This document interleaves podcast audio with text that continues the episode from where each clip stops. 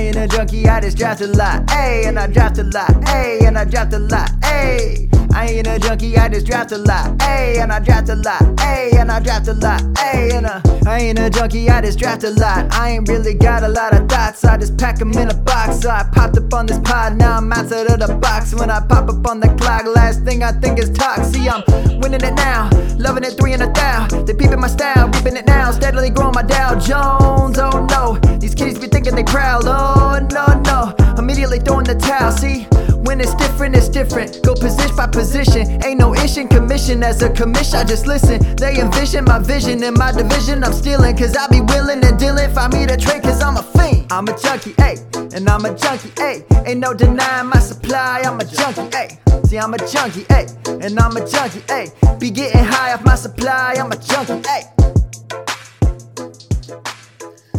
Hello, everybody, and welcome to episode 105 of the Dynasty Junkies podcast, a proud member of the Dynasty Addicts Podcast Network.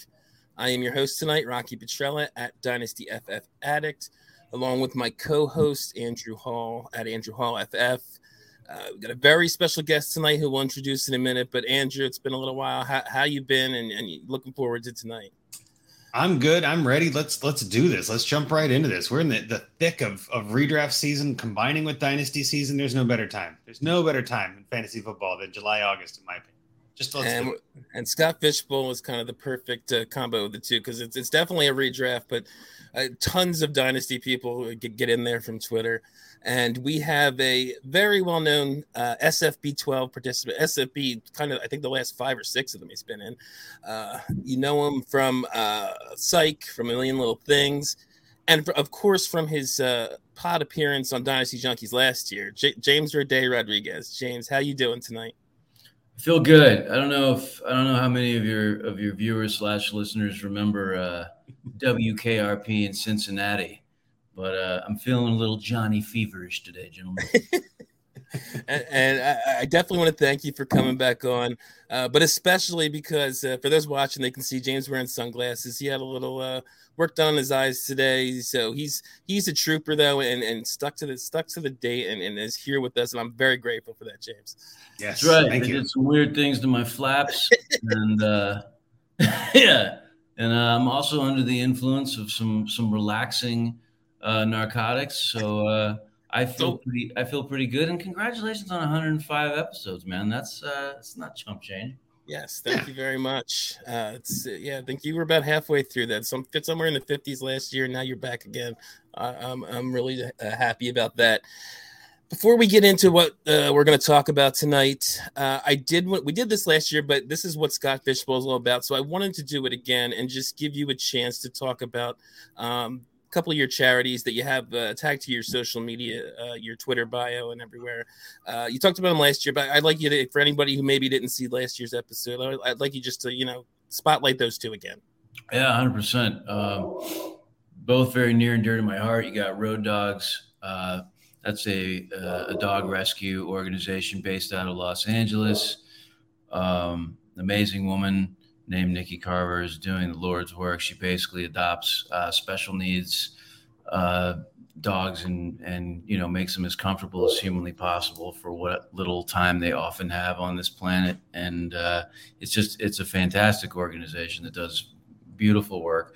Uh, and the other big one for me is Elephant Nature Camp. That's uh, it's another incredible woman uh, who's going across Eastern Asia, based out of Thailand, and you know, one work camp at a time, trying to flip uh, these elephant work camps into elephant sanctuaries and and showing the owners that they can make just as much money uh, treating their elephants the right way uh, than they can having them, you know, haul timber and you know and and be work elephants. So uh, they need us more than ever. They're the beautiful giants, and uh, and I've spent some time over there myself, and it's it's absolutely magical. So those are my two biggies.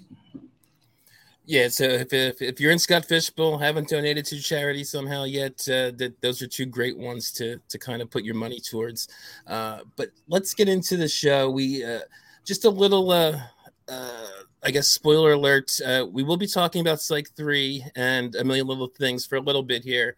Um, but also spoiler for those uh, those Psych and, and a million little things fans who are tuning in just just for the acting stuff. We are going to talk about that, but this is probably going to be a little more of a football centric uh, pod than last year. Uh, I think we spent maybe half the show talking about your your, your work, James, last year. I don't think it's going to be quite that much this year. Nobody like, nah. Rocky. Nobody needs it. This is football season. Come on. Exactly. Training camps are about to start, for God's sake. But I did want to talk about uh, the two two things that uh, that have happened since the last time you were on Psych Three, which uh, wrapped right around the time I think you came on, and then it aired uh, in the fall last year.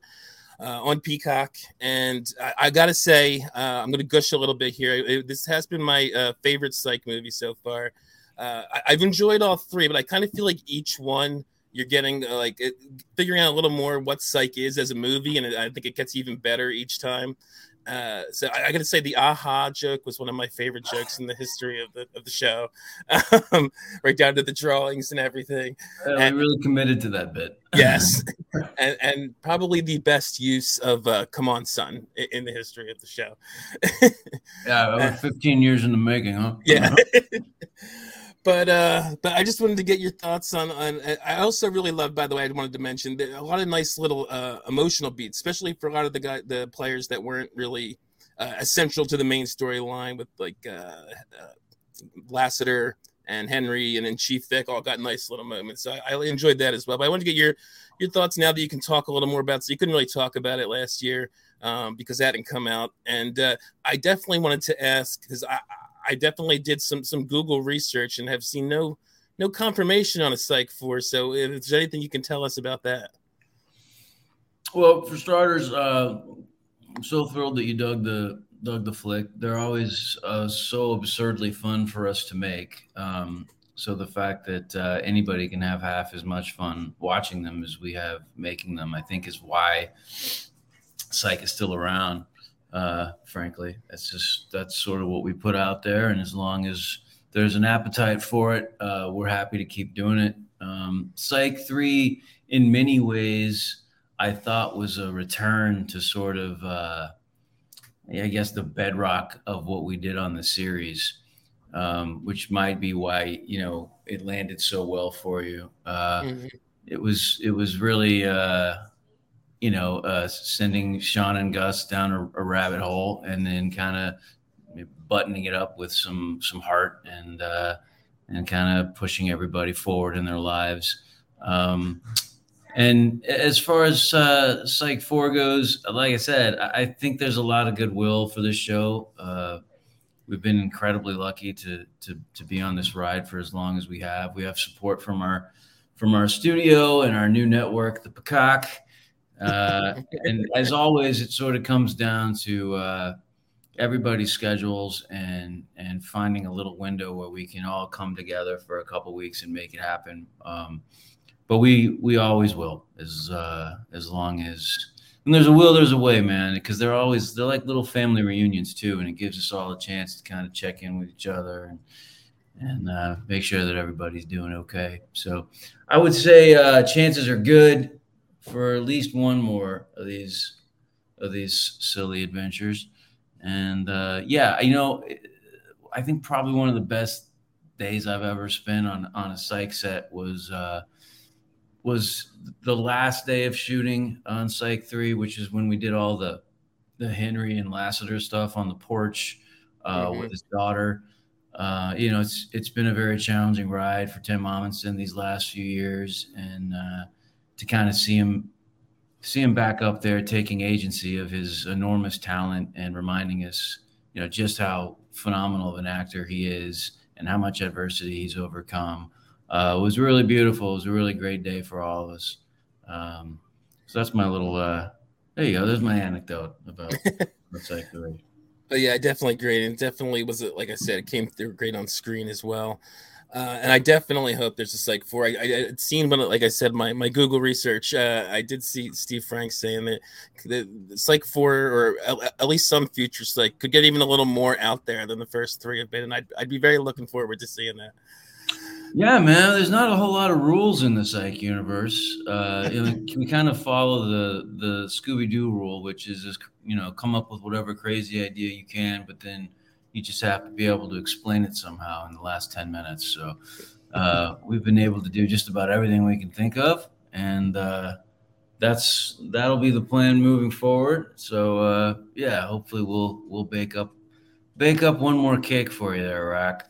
Okay, Pre- appreciate it. J- just for me, I'm sure. Mm-hmm. Um, uh, but also, a million little things. Season four aired uh, since you were last on. A lot, a lot of stuff happened there with the Gary this past year. They kind of resolved the, the, the cliffhanger from season three uh, with Sophie's music teacher, and then uh, you know the got he got back with Maggie again. Spoilers if you haven't seen season four, it's on you at this point. Um, hmm. but man, that ending, James, man, Gary getting, you know, the guy's cancer again, it seems, and is under treatment. What, what is what is going on? What are you doing to us here?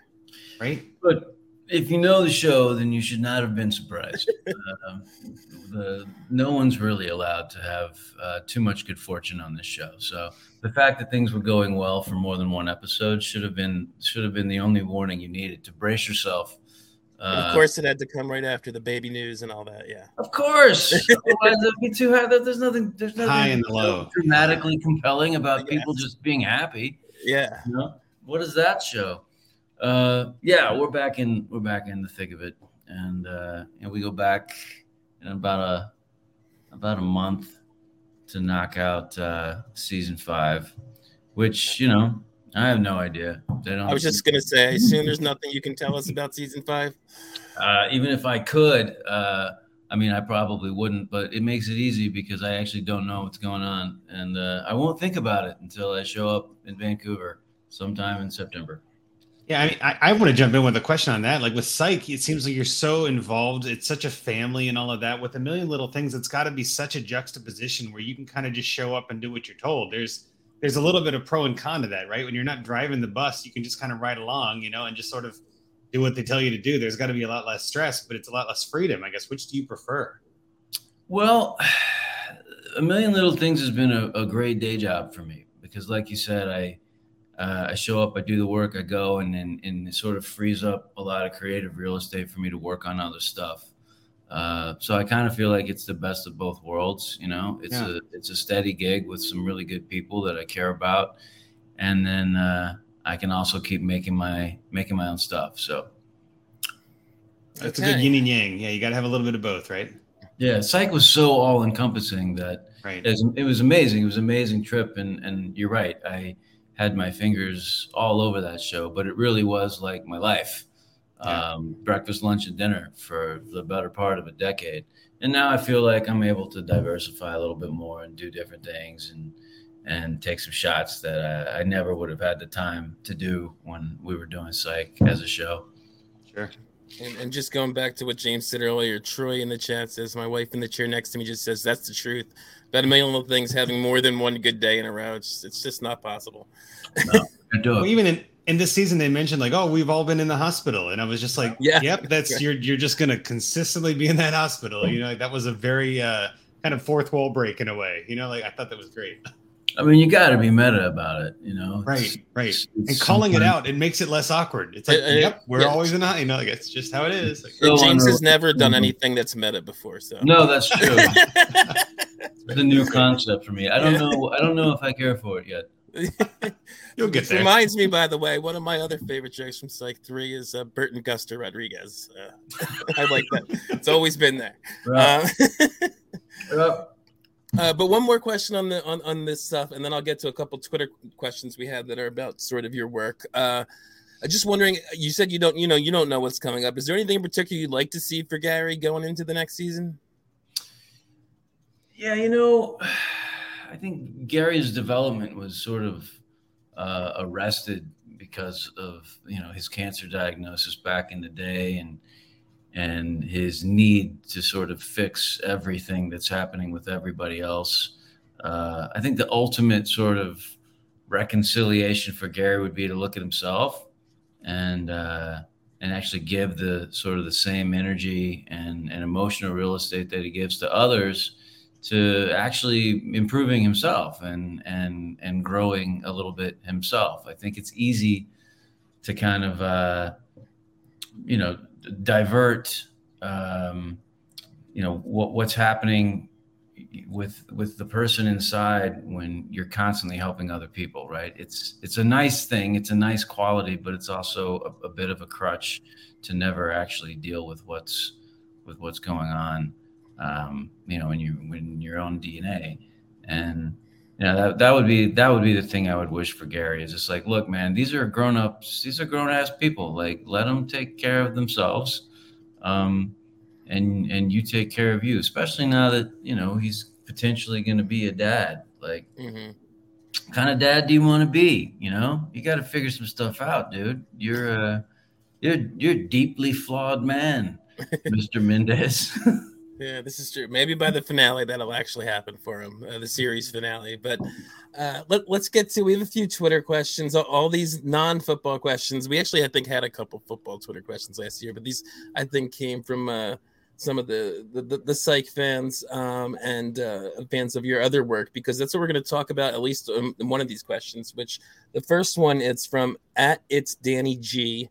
Uh, does james see himself ever returning to theater and what about making a horror movie or another movie like Gravy? And before James answers, I just got to say, I was not aware of Gravy before this question came in a couple days ago. So I decided to check it out. What an interesting movie, man! This is if if you're if you watch this movie, do not expect anything like Psych. First of all, um, but it, although it, it is filled with a lot of pop culture references, which I loved, and uh, you will see a couple familiar actors uh, if you're a psych fan as well a hardcore psych fan you'll recognize i think. But it, it, it's a crazy kind of comedy horror movie. You could tell uh, everyone kind of enjoyed making it. It's just it was just kind of a crazy flick. I, I actually really enjoyed it. But anyway if you remember those questions after my rambling uh, go ahead and answer. First of all danny g is one of the hardest core psychos who ever lived by the way, just before you finish, uh, he he actually I put this I set this uh, YouTube link up three days ago. He he put it out before I announced it that you were going to be on. he found it and before I said anything. He is my dude. He he is OG through and through. Um, uh, a really good dude, Danny G, and uh, always shows up. Heart's always in the right place. So shout out to him. Uh, I absolutely will go back to theater at some point uh, for sure. You know, COVID sort of threw a big curveball uh, uh, to theater, and I, I, feel like we're just now sort of starting to get back to what that can look like, and and you know how we can sustain it, and all of that. So, at some point when it makes sense, um, 100%, I'll get back on stage because I love it. Those are my roots. That's how I got started, and I miss it, uh, frankly. Uh, I will make more more movies. I will make more horror movies um, you know, it's almost impossible for me to, you know, to, to not write in in the direction of, you know, self-aware comedy and and pop culture because that's just sort of who I am. So, uh, Gravy was the first movie I ever made. I felt like it was a pretty authentic representation of of my voice and my best friend's voices as writers. It took us eight years uh, to get it made, which I'm sure you're thinking that what that's crazy. It took eight years to get a cannibal comedy made. What's wrong with what's wrong with people? Um, but it was it was some of the best times and, and the most fun that I've ever had uh, in this business. Um, yeah. It was such a wild sort of. I, I, can't believe they didn't see the mainstream appeal in a cannibal comedy. it didn't, man. Um, but uh, yeah, and and I love everybody who was involved in that movie yeah, I've always got stuff cooking, and hopefully before too long we'll, we'll be back at it again for sure. Okay, and from at Juliet's Lorelei, what top three musicians has James been into lately? So you got any music recommendations for the people? Yeah, let's see. Um, my girl Hatchie, she's uh she's from down under. She's uh, kind of like a dream pop uh, artist who's heavily influenced by some of my very, very favorite bands of all time, like uh, the Sundays, um, the Cranberries. Uh, she's she's contemporary. She's right now. Uh, there's a band called Wolf Alice uh, out of the UK. Uh, dropped a new record last year, also very cool. Um, I'm a big fan of female vocalists, so most of my stuff is going to be, you know, women singing pretty. Um, and then, you know, I would say 85% of me never left the 80s, as I'm sure you can believe, uh, early 90s. so, like, uh, I'm going to see a-ha at the end of the month. Um, I got tickets to Pet Shop Pet Shop Boys in New Order who are playing together. Um, you know, next next year in Vancouver. Uh, I always go back to the to the new wave stuff that sort of defined me my formative years. Yeah, ain't nothing wrong with the vintage 80s and 90s stuff. I'm, I'm here yeah. for it. If it works, don't change it. I'm with you on that. You like what you like. You know what I mean? Yeah. There's another band out of Brooklyn called Nation of Language that they're a trio and they sound like uh, you know they're making synth pop straight out of the mid '80s. um, I've been gobbling them up as well. Yeah, I actually feel like there's a lot of kind of uh, kind of an '80s flavor in a lot of some of the stuff that's even coming out now, even the current stuff. If you if you're listening just to regular All pop radio, yeah, yeah. Uh, but the last question we got was from at Lauren McD. I just thought this one was kind of a uh, interesting because it's very vague, so you can kind of take it whichever way you want. Is it, I don't know if she's talking about the TV fall season, uh, the football fall season, or just fall in general. But she says, "What's something James is looking forward to most in the fall season?" I I want to see if uh, the Titans are pretenders or contenders. Man. Um, I'm really curious uh, to see uh, what we what we look like this season. Uh, I think there's a lot of fancy uh, pundit analyst type people that are predicting some some negative regression. And uh, you know obviously that's not what we're looking for as titans fans but it'll it'll certainly be interesting. And there's some some new faces and we made some moves. And uh, yeah that's uh, that's fall for me Okay, and that's actually a great segue into our next topic, James. Because uh, I know you needed a segue, man. Yeah, I, appreciate, I, appreciate, that as a host. Because uh, I did want to ask you. You're going have you on without asking you about the Titans this year, because they, they, had a lot going on this offseason. They, uh, you know, they they got rid of Julio. Uh, they signed Robert Woods. Then then the big shocker of the draft. They uh, they trade AJ Brown to, to my Philadelphia Eagles. Uh, and and draft Treylon Burks. Uh, also, you know, minor moves, sign Austin Hooper. A uh, lot, lot of changes uh, on that offense. So, uh, what do you what do you think about everything they've done? Also, I didn't even mention that they, they drafted Malik Willis in the third round. Yeah. So, yeah, uh, so uh, they're kind of in the process of just totally remaking that thing. So, you just talked about it a little bit, but what, what do you think is going to happen? Uh, you, you, know, you're coming off the number one seed last year, and uh, yeah, I think a lot of people are definitely not expecting that this year.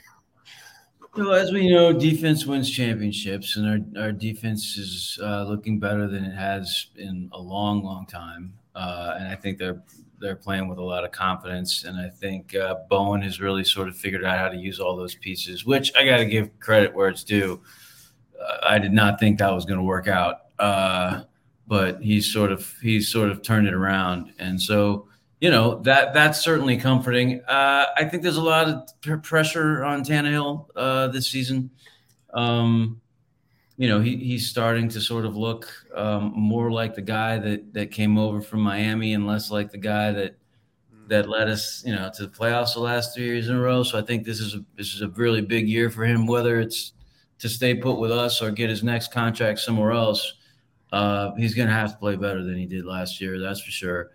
Um, you know, the trade was shocking, and you know, congratulations. it must be very exciting to know that that Jalen and AJ are going to be together and already have some chemistry. But the truth is, the money that he wanted and the offense that we run just it didn't make sense. Like you can't you can't invest that much in a in a wide receiver one who doesn't really you know play a typical wide receiver one position and isn't even on the field um, you know for that many snaps. So i, I understood it um, even though it was a bummer.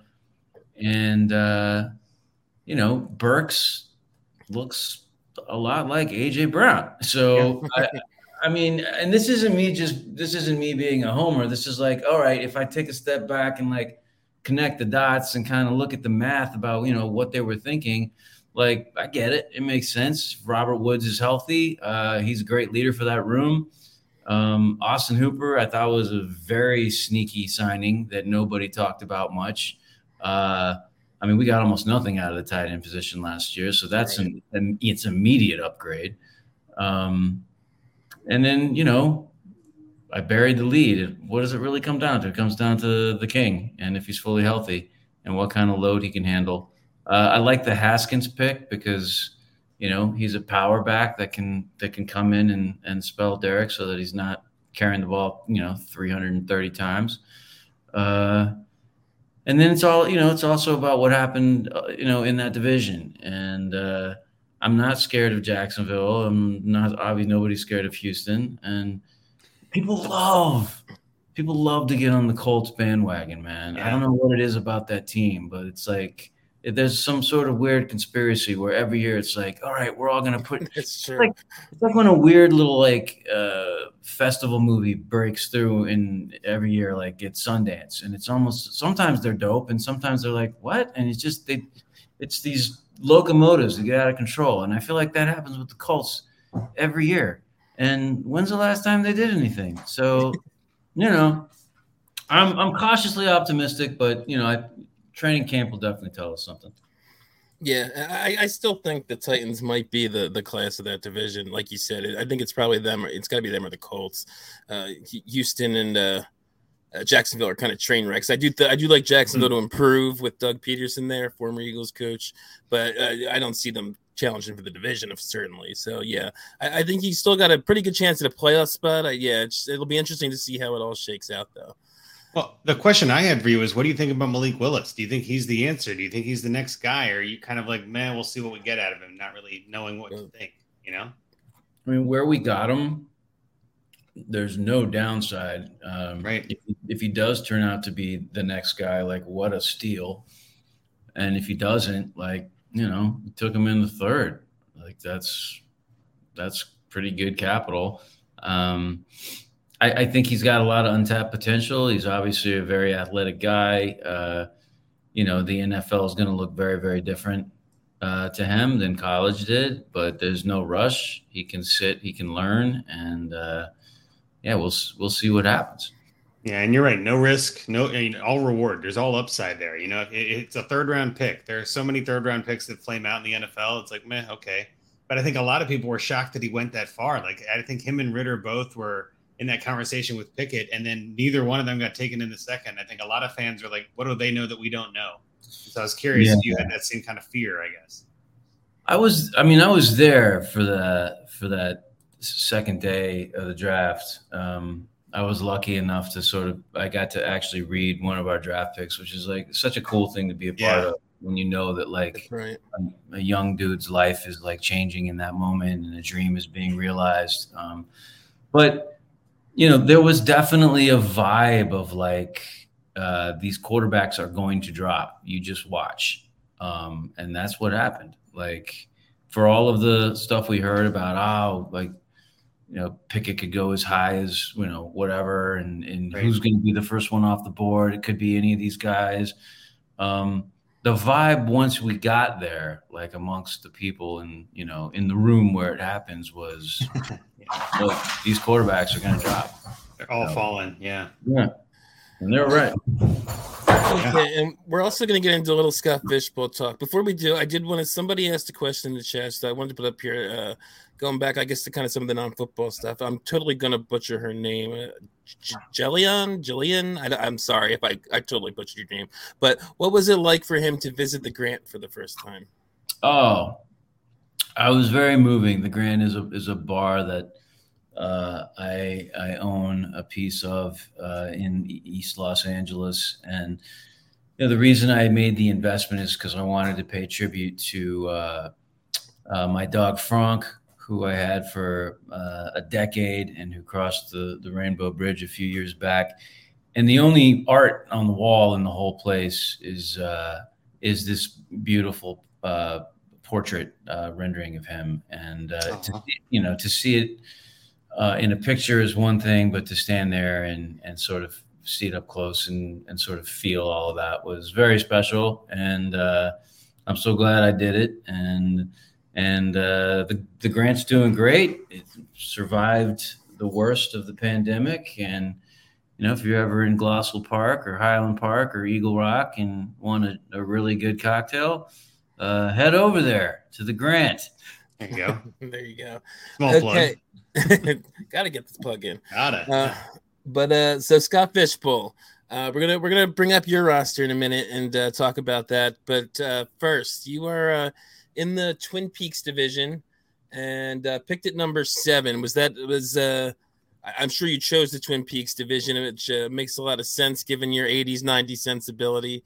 But I mm-hmm. guess talk a little bit about that. And did you pick pick seven, or did, did you just end up with that? Uh, ended up with seven. Uh, as soon as I saw that it was going to be cities, I was like, uh, he. I know he didn't forget about Twin Peaks, so that was that was a no that was a no brainer for me. And man, I got the coolest group. Uh, I'm sure some of them joined because they're Twin Peaks fans. Some of them probably knew that I was in there and wanted to hang out with me in the chat room. We had a blast. Very, very generous. We came up with some really fun ways uh, to raise more money. It was it was a really generous group. I actually I challenged them. I was like, I'm gonna send a hundred bucks to Toys for Tot for every Titan that lands on a roster in this division. There you and, go. Uh, and we got 12, which wow. way too many. Yes, um, I think that's too many for almost any roster for any yeah. team and any Haskins, like oh man, you had to get which deep is a, it's a real testament to the spirit of the group that we had, and then they they were all making donations to to my charities and other charities. It was it was a really good it was a really good group, and uh, I was very touched, and it was a lot of fun to to be a part of. Yeah, one of one of the we have a, a Dynasty Junkies listener Dynasty League, and, and one of the uh, guys in there is in the division, uh, Stephen Munger.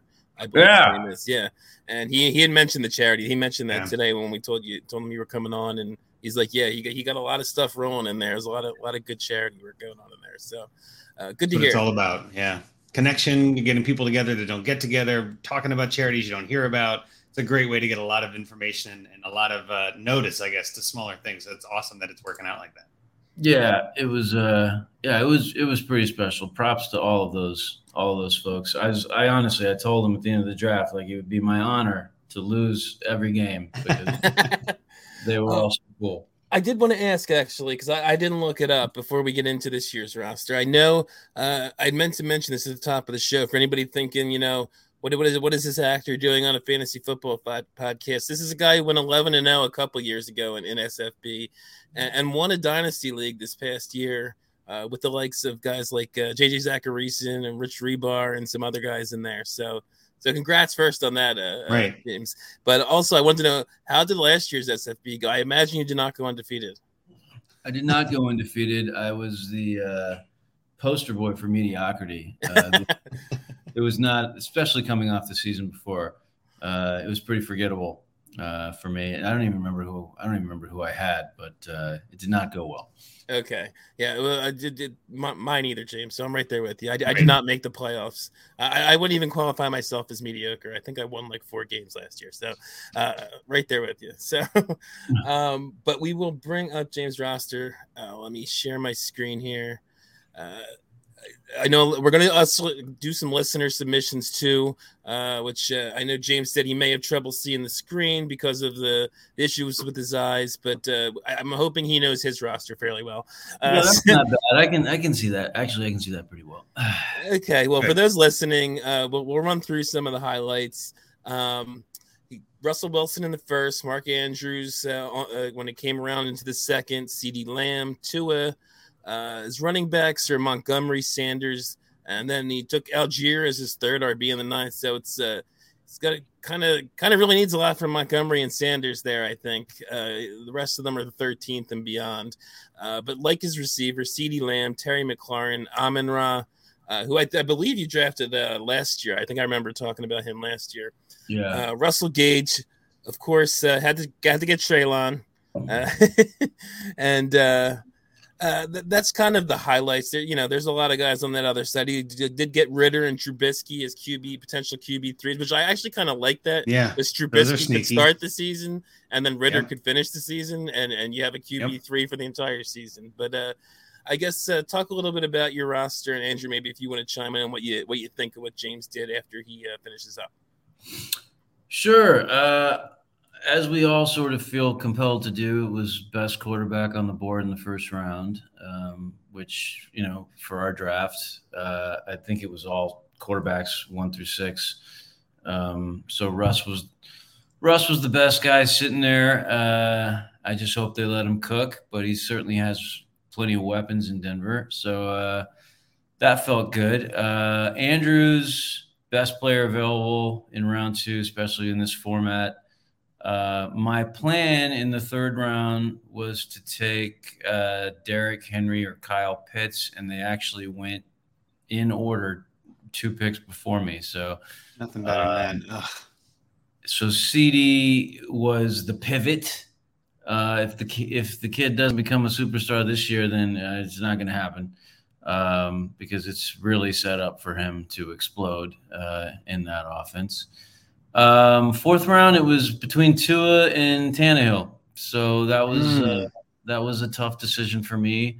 One with uh, your brain and not your heart. One of those decisions. I yeah, I did. Um, again, they they've just put so much talent around him in Miami, and it's a make or break year. So gambled on that. Uh, Montgomery, if he stays healthy, uh, you know he's one of the few bell cows in in the NFL. Uh, felt like a decent enough foundation there. McLaurin, I was shocked, was still hanging around, uh, probably because his quarterback is Carson Wentz, but uh, yeah, it still felt like pretty good value there in the sixth. Uh, Sanders, I needed another running back, and uh, again, I think they proved that when they run the ball, they can have some success in Philly, take some of the pressure off Jalen. Uh, AJ, I think, is certainly going to help things for that running game. Again, if he can stay healthy, that could be cool. Amon Ra, uh, you know, we saw what he did last year. If if he can just do sort of a solid wide receiver two numbers, I'm not going to be bummed about that. And then my big reach for the whole draft was uh, Allgeier. I mean, who knows? I just I'm looking at the competition for for carries in that backfield, and it just doesn't look that stiff to me. So uh, he's a guy that just bowls over people and is very hard to bring down. And I would think we'll get some carries at the goal line. And uh, if he's a if he's a complete wash, uh, and hopefully James Robinson will be back and uh, Give me some. Mostert, you got some good depth. I mean, Boston Scott backing up Sanders, but Al- Allgeier is definitely the one that I was looking at and saying, "Oh man, what was the thought process there?" Because I just think that's early. But at the same time, in Scott Fish Bowl, get your guy, right? I mean, this is you can't trade anything. There, there's no, there's no one way to win this league. So I love being risky. I, I have no, no, no, no qualms at all about going. Hey, I think he's going to be the guy. Go get him, right? You that don't was, know if he's going to be there on the way back. That was definitely my get my guy moment. And then um Gage, sneaky. I, I like that pick. He's a big sleeper this year. Uh, yep. Godwin coming off the injury, Gronk um, saying that he's that he's done for good. I think there's going to be a lot of targets for for Russell Gage, and he never drops the ball. So that's right. And then Treylon, you know, I had to have I had to have a Titan, and uh, I like the fact that uh, he had a sort of inauspicious start at OTAs couldn't stay on the field uh, was having asthma because I, I think that I think that's yeah. why it dropped. Um, so where I where I got him, I was pretty happy to get him. Well, that's great too. As rounding out your your starting lineup, having a Tennessee guy, the rookie, I mean, that makes it fun. You know, you don't have to stack him with uh, with Tannehill to have fun with that. That's kind of a nice thing. I know yeah. I'll briefly talk about my roster. I'm not going to get into it, but I'm a Bengals fan, as you can probably see in the wall behind me.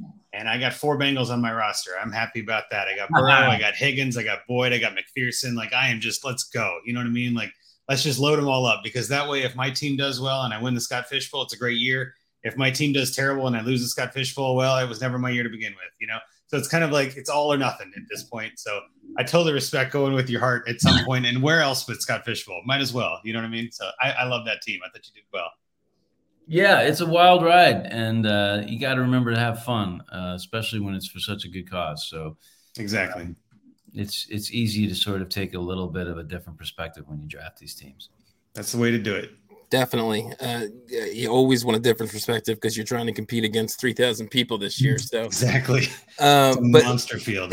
yeah, exactly, the biggest ever. So we did say we were going to take listener submissions. We I, I mentioned this uh, on our Twitter thread, but I got a much bigger response uh, than I yeah. expected. I think over 40 people, uh, you know, screenshotted the rosters. Uh, so we're gonna we're gonna run through as many as we can here. Certainly not 40. We're not keeping James here until uh, no. Friday. So, um, but the first one actually, I, I, mostly pulled these at random, and is actually from someone in your division, James. At, I was just gonna say, what a start. Yeah, I actually know uh, this guy's name's Jay. Uh, you may remember from the chat, Jay Toll. Yeah. Um, yep. So here's his roster. Some of the highlights: Dak in the first, uh, CMC, Chase, Kamara. Uh, went with Can- Tannehill as his QB two. Uh, waited till the 15th to grab Mariota as his QB three. Uh, did uh, t- Freiermuth not until the ninth round as his only tight end. Uh, his other receivers: Hollywood, Brandin Cooks, Christian Kirk. Robert Woods, driver's license. So he got some pretty good depth there for for waiting after Chase for a lot uh, for a lot of them. So, uh, uh, Andrew, what, what, what do you think of this roster? I was going to say stack Titans on this one, right? He went with Tannehill, Woods, and Hooper. I mean, he's kind of going yeah. with the same logic I was just saying, but taking the players from from Mr. Roday Rodriguez over here. Like, wait a minute, that's that's your team, buddy. Like, what the?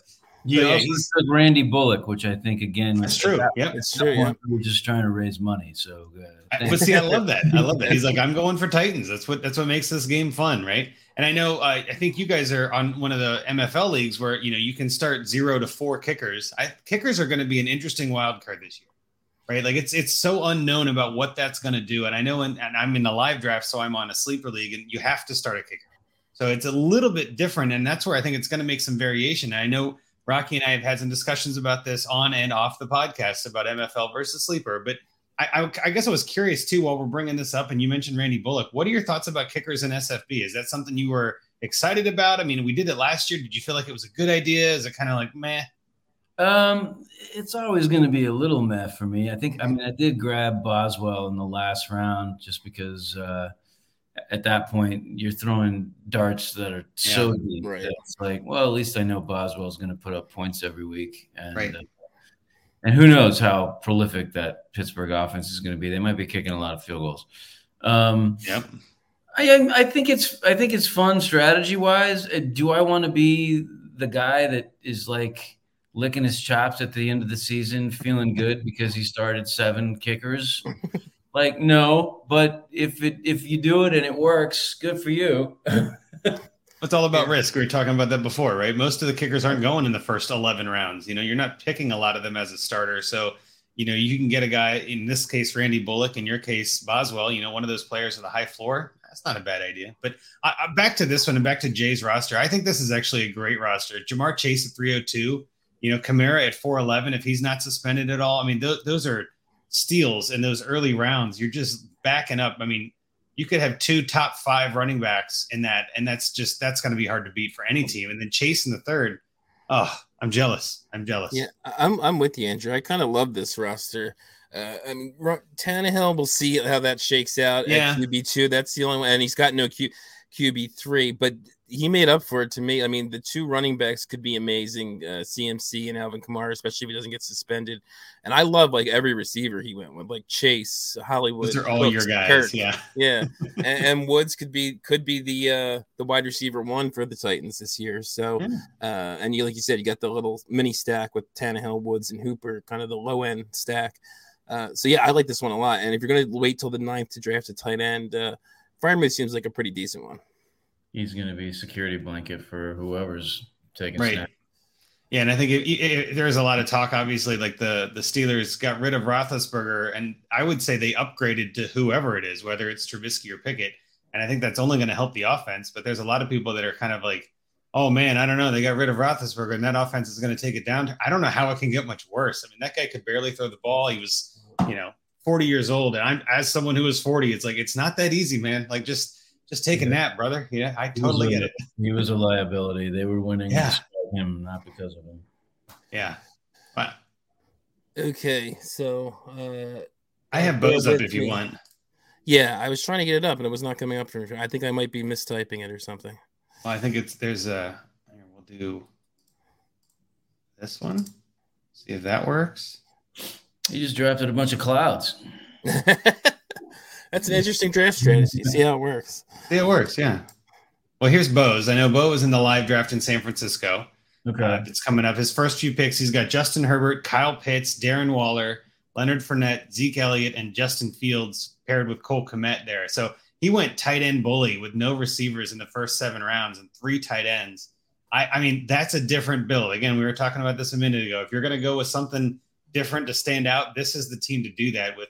You know, Herbert and Fields as your two main QBs. He did take your boy Malik Willis in the 21st, backed up with Haskins in the 22nd.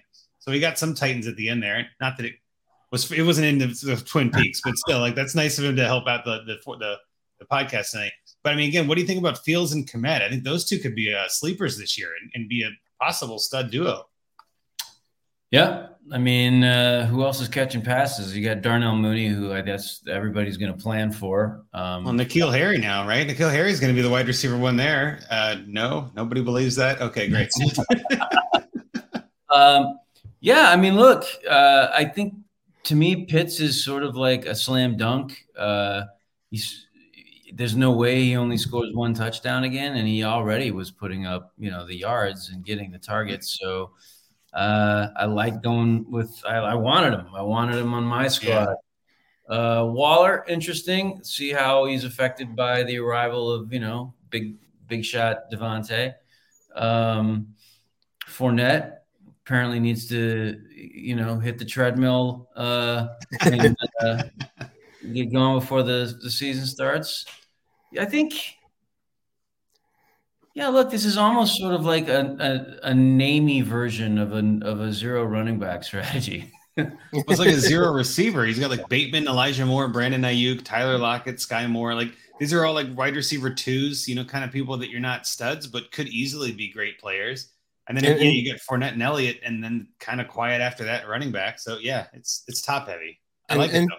Fading wide receiver is a fairly popular strategy in uh in SFB, and and this is kind of the reason why. I mean, I mean, he's got a lot of guys with some pretty good upside here. Bateman Yeah. and, and both Moores, I would say. Even Yeah. KJ Osborn in the 17th. I you know I could see a path for him. Like if Thielen falls off a little bit at his age, and and Osborn emerges a little bit. So Well, and yeah, Madison too, right? If Cook gets hurt, which he's had a little bit of issues with, and running backs in general tend to get hurt. So, I mean, it's not a down tick on anything. It's just Madison could be a steal in the 16th round, you know? Yeah. Okay. So we'll, we'll- go on to the next one, and maybe we keep doing this and just switching back and forth, Andrew, so you can pull up like the it. next one, uh, and then it'll make it a little easier. Uh, but this one is at Gold Jackets QB in the in the Super Mario division. Uh, he started off with str- three straight running backs. Did not draft a quarterback till the fifth. JT, uh, James's guy, Derrick Henry, and, and Aaron Jones to start. Uh, Mac Jones in the fifth. His QB two is Deshaun Watson in the eleventh, and Baker Mayfield backing him up in the in the twelfth.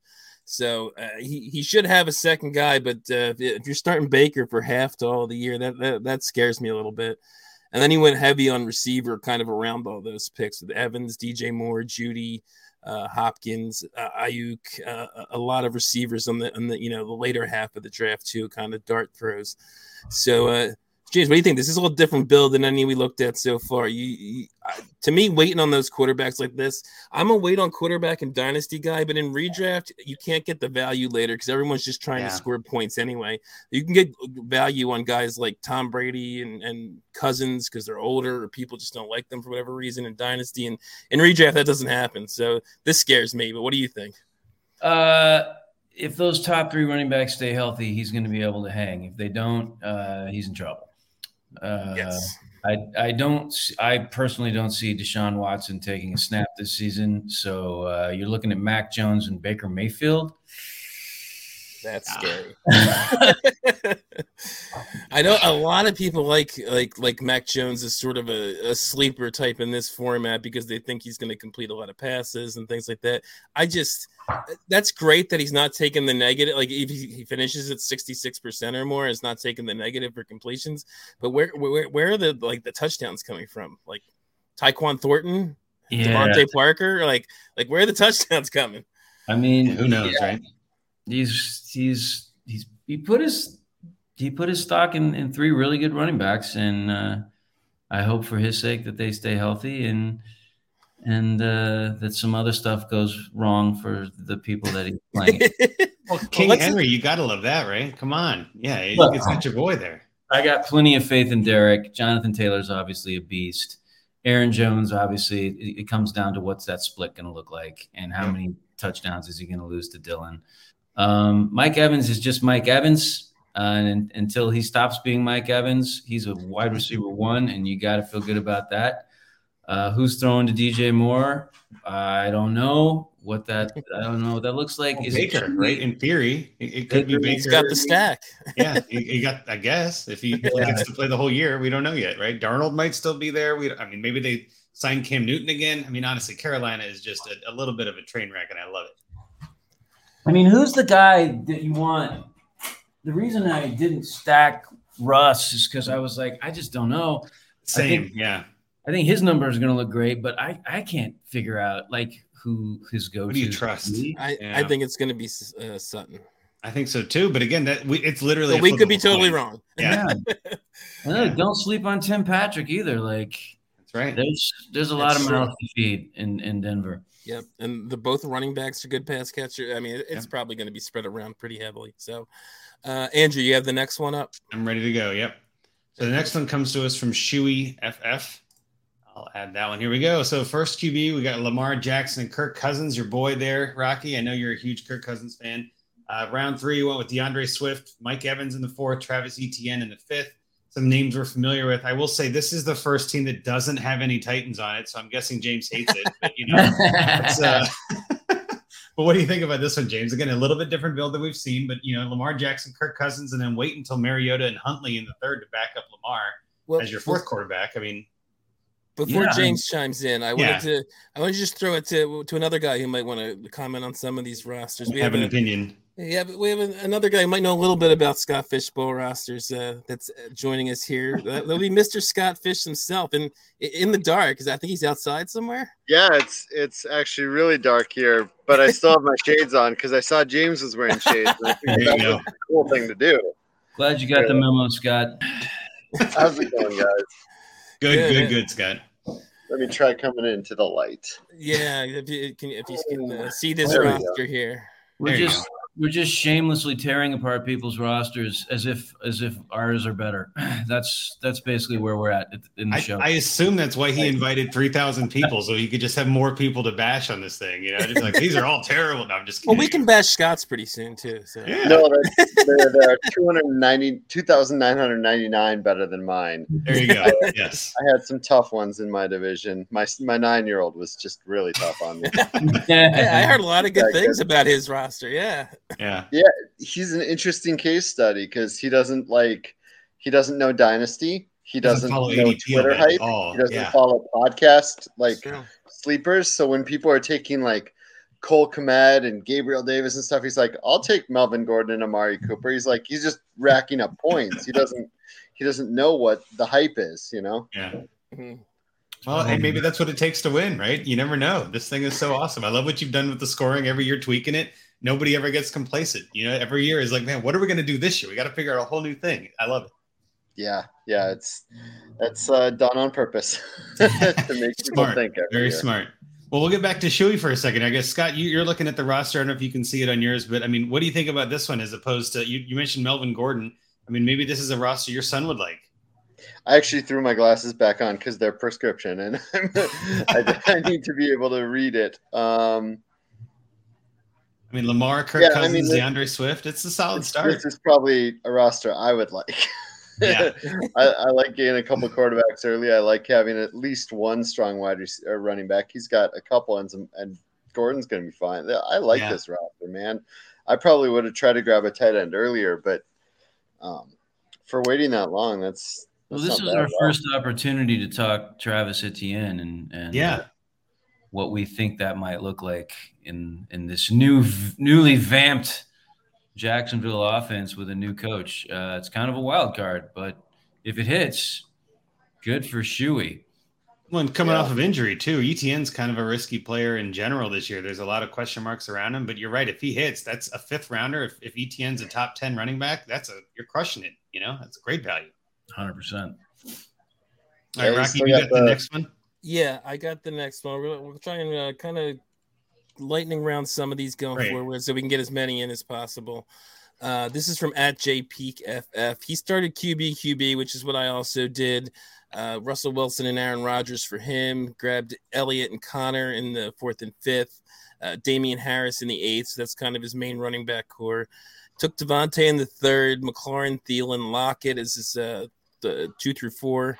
Uh, took a flyer on Sky Moore in the 13th, and that was pretty much it. For some reason, he drafted Darius Slayton late, which I have no idea why. So, so that pick's not so great. But uh, another guy went with Pat Freiermuth as his main tight end in the ninth. Uh, Goff as his QB three. So, so James, what are your thoughts on this one? I mean, look, the first 11 rounds, he played it pretty safe, and uh, there's nothing wrong with that. I mean, you got tried and true dudes here.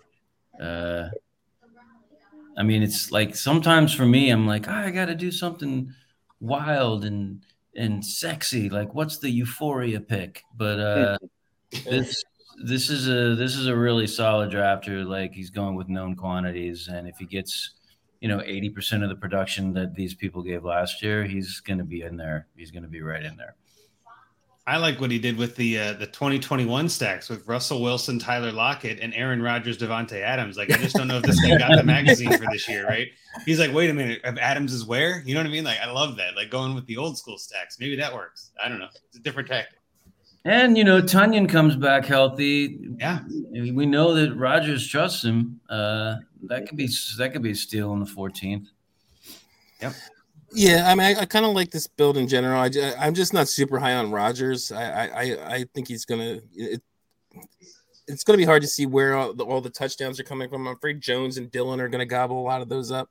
Uh, so, I mean, he is Aaron Rodgers, so probably find a way. Uh, Yeah. build- I was gonna say Yeah. he went QB eleven. Like even if you're not high on Rodgers, QB That's eleven true. was like a decent point. yeah, yeah, that's true. Um, okay, so Andrew, you want to pull up the next one? Yep, I got the next one here. Dynasty Eor in the Madison, Wisconsin division, which I know Scott is. Uh, that was that a live draft? I don't think it was. Right, this is the slow Oh. Madison. No, yeah, the Minneapolis, I think was the other one. But yeah, so Dynasty Eor over here. Corey Deaton, I'm uh, friends with him actually. He's in a couple leagues with me. But Tom Brady, Najee Harris, DeAndre Swift, T. Higgins, Ryan Tannehill start. So again, back to the Titans. He's also got Austin Hooper uh, as his one of his tight ends. Pat Freiermuth. We're seeing a lot of Freiermuth on teams today. uh, Yeah, three in a row. I mean, again, Waddle, Darnell Mooney, Drake London. That's a solid receiving group. Uh, but after uh, Tom Brady and Ryan Tannehill, crickets at the QB position. This is a risky move, in my opinion. I know that with the way you set up scoring, Scott. I mean, tight end or sorry, quarterbacks can be a pun- like a punishment to start a bad quarterback. I know last year I think I had negative five points from from somebody, and I was like, man, it would have been better off not starting anyone in that position. Yeah. Like, oh man, because it just gets brutal. So maybe there is some logic in only picking two quarterbacks and saying, yeah, screw it. After that, I don't care. I just don't want the negative. But this is another different build. I mean, Higgins in the fourth, I love that. Obviously, as a Cincy fan, but I mean, Brady, I love Brady at QB eight. I think he's a stud in this format. So, what do you think, James? I'll kick it to you first. What do you think about this roster? I think everybody took Pat Freiermuth in the ninth round. I know That's right. exactly. That's what it feels like. That's what I've learned. Uh, again, I think it's, I think it's pretty solid. Like I, I don't really see any huge reaches here. I think you know you're counting on Darnell Mooney to be a guy you can start every week. Uh, hopefully that comes true for uh, for this drafter. Uh, I like. I was. I had Drake London on my radar for sure. It feels like he, he could get a lot of targets in that offense.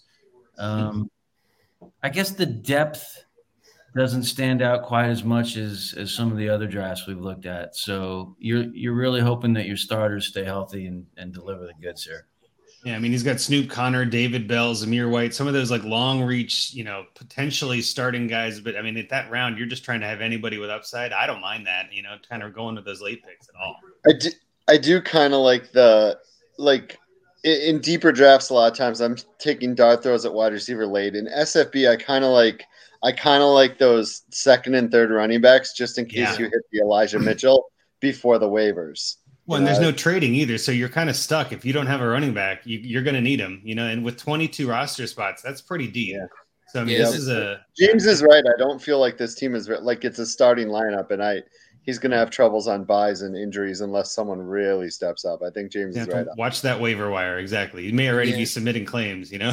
I, I, totally agree on the running backs. We didn't bring up Andrews in mind to try and get to more of the, the yeah. listeners, but uh, that's exactly what I did on the on this second half here. Uh, uh, the right side here, I, I, there's a lot of red. I was trying to nail a lot of running backs, and hopefully I hit on one or two of them. It's injured starter, a guy emerges, or something like that.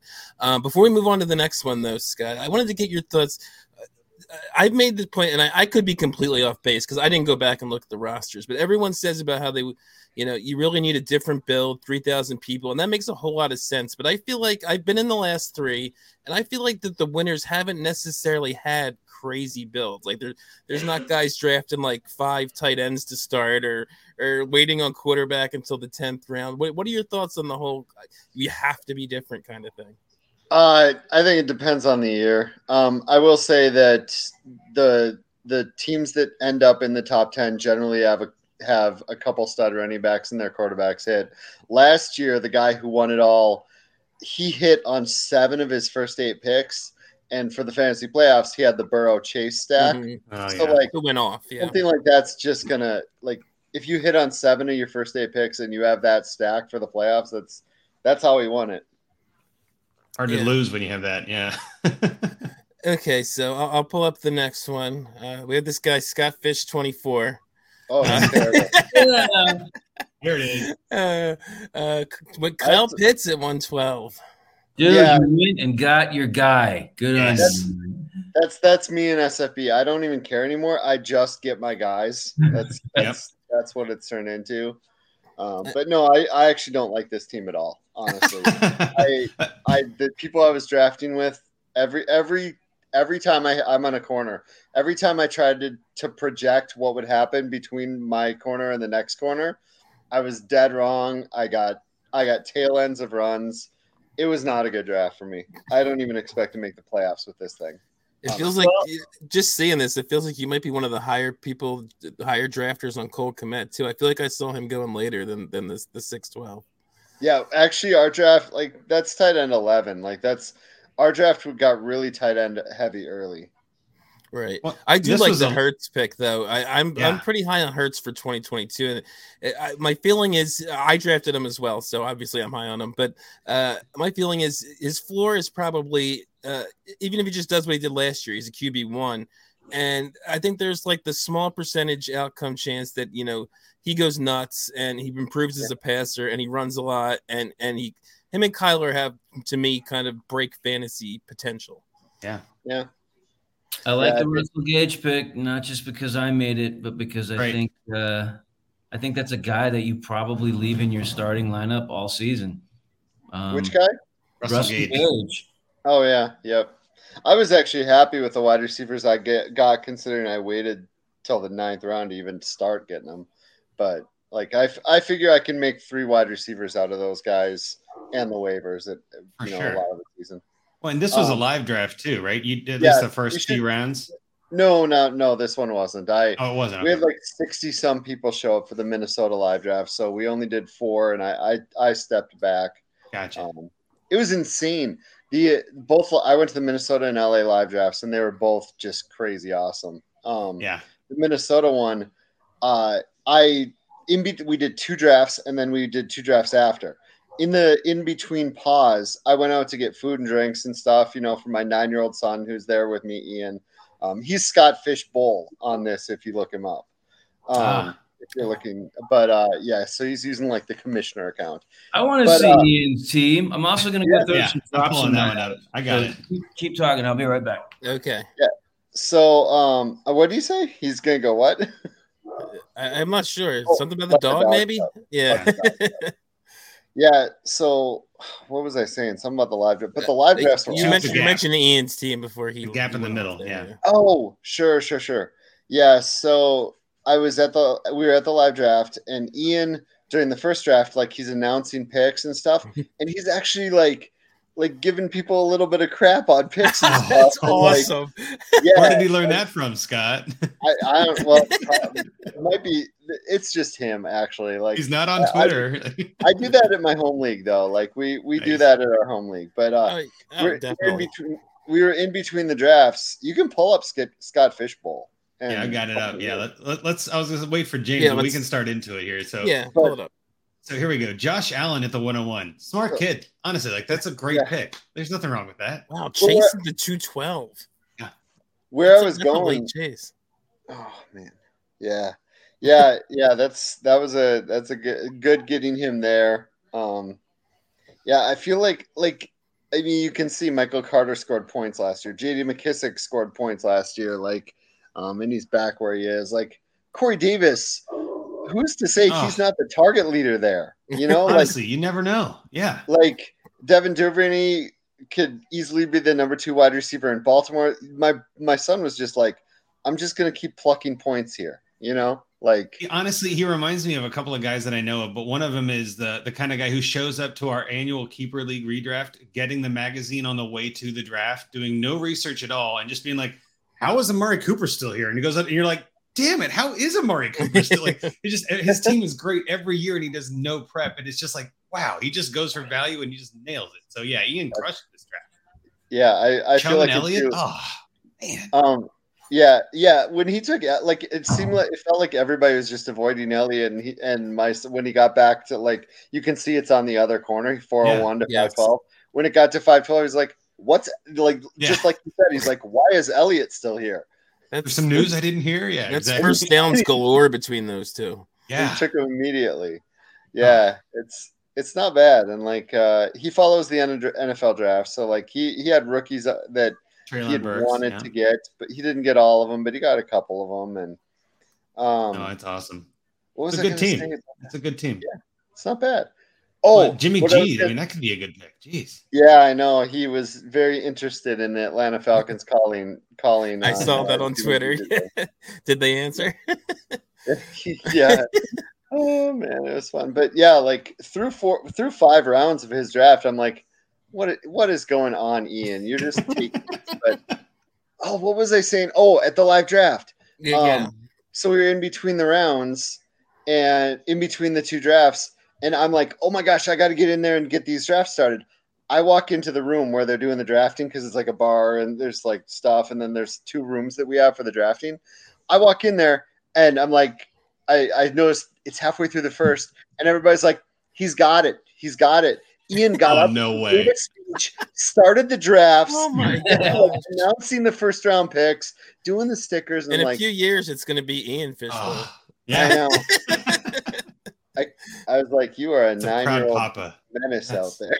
That's amazing. That's amazing. Oh, Yeah. Okay, well, we'll hit a few more uh, that were sent in from Twitter, and then we'll finish up with uh, James's league and find me a trade. So perfect. uh, this one's from at Dino MC, uh, Mitch. Mitch from Dynasty Theory. Uh, uh, when I pulled this up, I was just curious. As the thought occurred to me, he's in the Valhalla division. So we have all these fake uh, places. Did, do you come up with all these on your own, or did you ask people for some fake submission, like fake city submissions, or I actually this this is the first year I did not choose any of the divisions. I, I there's just too much to do nowadays that I I the guys that make the avatars and the banners and uh, like uh, my design the design team like Mhm. that the Avi makers. I I was like, you know what? You guys just pick all the cities, and if you don't have enough, pick a bunch of fake cities. And the second that came out, they just went wild. Oh, man. But yes? because they're the ones that have to design all the banners and design all the avatars. And I'm like, you guys figure out the ones you want to do, and we'll just throw them out there. Such a cool So- idea. That actually makes a lot of sense and saves you a bunch of work. Yes, exactly. You got plenty to do. Yeah. Okay, so uh, Dino MC he, he took Lamar at 105. Uh, I feel like a lot of people waiting on their second QBs. Justin Fields at 605 was his QB two. Uh, Saquon in the third, and then didn't go again at running back to Miles Sanders and Chase Edmonds in the eighth and ninth. Uh, barely drafted running backs at all. Got Jerick McKinnon in the 17th, and then Geo in the 22nd. Uh, but he has Cooper Kupp, CeeDee Lamb, Rashod Bateman, DeAndre Hopkins. Got Wentz as a QB three.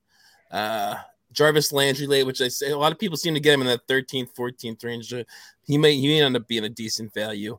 Uh, I, I kind of like this team. I think maybe he can piece together that QB two.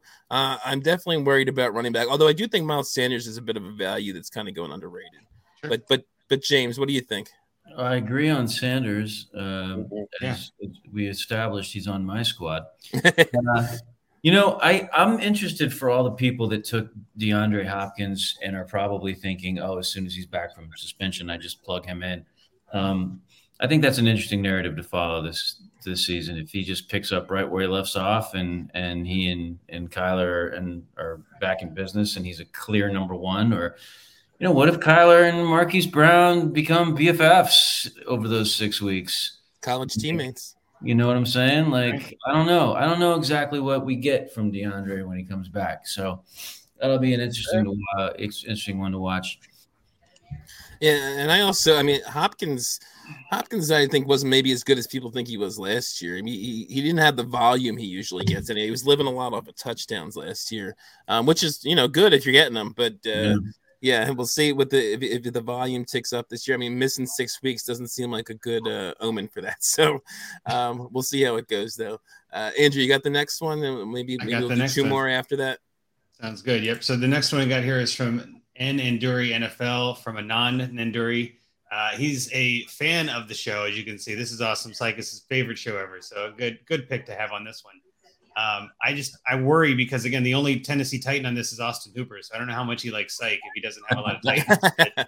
I do love his quarterback though, Joe Burrow, Matt Stafford to start out with, and then Zach Wilson as his QB three. I, I, I agree with that. Lock it down. You're done. You don't need any more after that uh, Joe Mixon, James Conner, Devin Singletary, and then Alexander Mattison, like I mentioned before. There's Hassan Haskins. You got your Tennessee guy there, I guess. That's there you go. Yeah, and that's a good deep round running back that we were talking about. Like that's a that's a guy that again, not I'm knocking on all the wood I have right now. I'm not saying anything negative about Henry, but Haskins it does have the ability to step in and potentially be a, a league changer. So I like that depth pick there. And then receiver, he's got Evans, Keenan Allen, uh, Rashod Bateman, Elijah Moore, Tyler Boyd. So he's got a stack with Boyd kind of there and McPherson, like I was doing. Um, he's also got Joe Mixon, of course. So he's doing a lot of Cincinnati players. I'm a fan of this guy. Uh, but again, I, Scott, I guess let's jump to you first. What do you think about this one with Burrow at the 105, Stafford at the 208? Is that kind of how you do it, or would you go a different it's, direction? It's just like, I mean, I generally like to get uh, early tight end as well, but if, when I don't, when when I miss on them, the the first build that uh, that you showed me when I got on here, and this build, same same things. Couple quarterbacks, a stud, a stud running back or two early in the five, first five six rounds. That's the way I like to start my drafts. I I really don't I really don't feel like wide receiver. I feel like wide receivers' value is in their depth. So if you can throw a lot of a lot of darts at him, which he did, you know, I, I would I would build a team like this. I I would not wait that long on tight end once again. But I mean, that's just a me thing. I really like having solid tight ends in this league. And, and it's yeah. really, I'm just gonna say, it's really hard to to not sacrifice something in Scott Fish. Right. You have so, to, yeah. yeah. Like I, I sacrifice the wide receivers clearly. That for for me, a tight end in in fishbowl scoring, a tight end that goes four for forty, um, they're usually first down. So that's a double digit day and yep. four for 40 is barely that big of a day, you know? Yep. So, um, Gesicki can get that easily, right? That's exactly what you're talking about. Like Gesicki can get four for 40 without even blinking with Tua. I mean, like that's not asking a lot. You're exactly right. What do you think about this one, James? I like this build. I think it's uh, a lot of high floor guys and then some dudes with upsides. Uh, I mean, Rashod Bateman is a huge question mark for for all of us, if we're being honest. I think everybody wants to believe that like that's going to happen. Um, but his quarterback is still Lamar, and you know, I we've yet to see a, a, a prolific, you know, passing sort of juggernaut offense out of Baltimore. So, uh, you know, that that's one that's like uh, if it hits, awesome. If it doesn't, you know, he's got Elijah Moore uh, and Tyler Boyd. Um, but I like I like Burrow and Stafford at the top. I mean, that's baller. Yeah, That's gonna be hard. That's the that's the first team I've seen with five Bengals. I want to say that's more than I had, so I'm a fan. If you count P Ryan, that's five. That's that's five Cincinnati players. You can't beat that. Your it's turn, Rocky. bad offense to have five players. No, yeah. not this year anyway. Okay, well, I'll do one more. You do one more, and then we'll then we'll we'll, we'll call it a night on the Scott Fishbowl rosters. But uh, this is from uh, Nick Martinez and uh, Br, who's in uh, TA three with me. Great guy. Uh, he uh, this maybe a build that Scott kind of likes because it starts with two pretty good. Well, Trey Lance is interesting. I'm curious what you think Yeah. of Trey Lance because it's not really two stud QBs, but it's two QBs. We don't know what Trey Lance is. Um, don't. and- yeah. Anybody have any thoughts on Lance? Well, if Lance struggles, um, all I see is Geno Smith. So that's not Yeah. great. Yikes. But- I like but the Lance have- Kittle. Well, I, Yeah, just I like the Lance Kittle stack. I think that's a fine idea. You got Herbert and and Williams as a stack, and I like to stack in these big tournament type things. So that's kind of where my brain goes. But I mean, getting Kittle in the third at three eleven. I mean, that's that's tremendous value. I mean, I think sometimes people forget about him a little bit this year, but if Lance gets the starting job and they actually trade Jimmy G, Lance could be a top ten QB easy, right? I mean, his upside is is really high, but his floor is really low. So I don't mind going risk it for the biscuit at 211. You know what I mean? Like, let's go get some guys and let's go get the guy we want. And again, this one, if I'm not mistaken, was in Oakland, California. Is that what it says? Yeah, I'm saying yeah, it's kind of hitting. Thought it was Oakland. here, but yeah, but like that, you know, sometimes that has a hand in it too, where it's like, you know, these these local the localizations, localizations of these drafts has really changed a lot of it too. And I again, props to you, Scott, because that's brilliant. I mean, I'm drafting in Canton, Ohio, and I'm I'm waiting to go at I got Burrow in the first at 103, and I'm like 210, I'm taking Chase. I'm gonna reach for him. Nope, I get sniped at 209. And it's like, of course I did, because I'm in Ohio. You know what I mean? Like just everything matters. All those little like all, all the LA drafts, all those things, like all of those guys are drafting LA players, they're drafting California players, like Lance in San Francisco went at like 105, I think. You know, so like there's there's some love for that. And that's something I think that gets overlooked in the ADP. It's like these are not your normal drafts. Like these are local drafts. That is such a good twist, and it's such a good thing to see because it's that in-person part of fantasy that we've been missing for the last couple years. So again, massive love to you, Scott. I thought this was genius. But anyway, back to Trey Lance. I think it's a good pick. I think that the running backs are solid on this team and have a lot of upside, but there's a lot of risk in that second half too.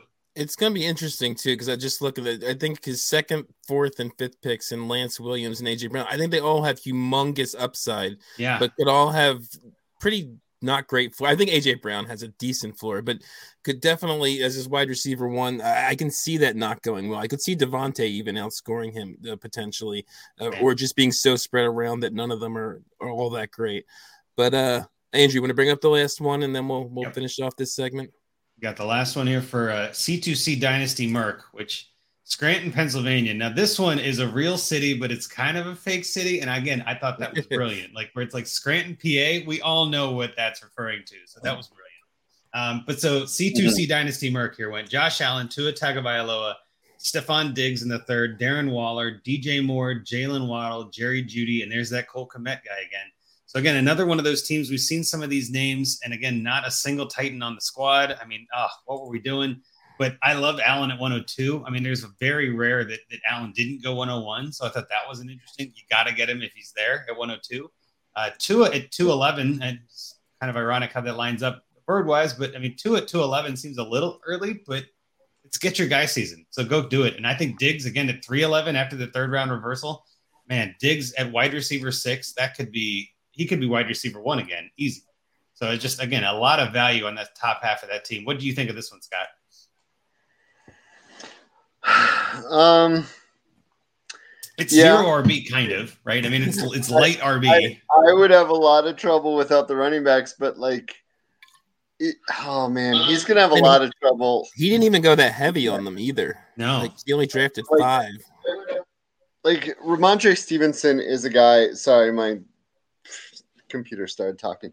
Uh, Rhamondre Stevenson is a guy that that I find very interesting that late because if anything, if James White doesn't come back right away, or if he's hampered early, if he if he's especially if he's put on like PUP to miss the first six games, Yeah. like he could really be involved. And if anything happens to Harris, like they showed that they are more than willing to give Stevenson 20 plus touches.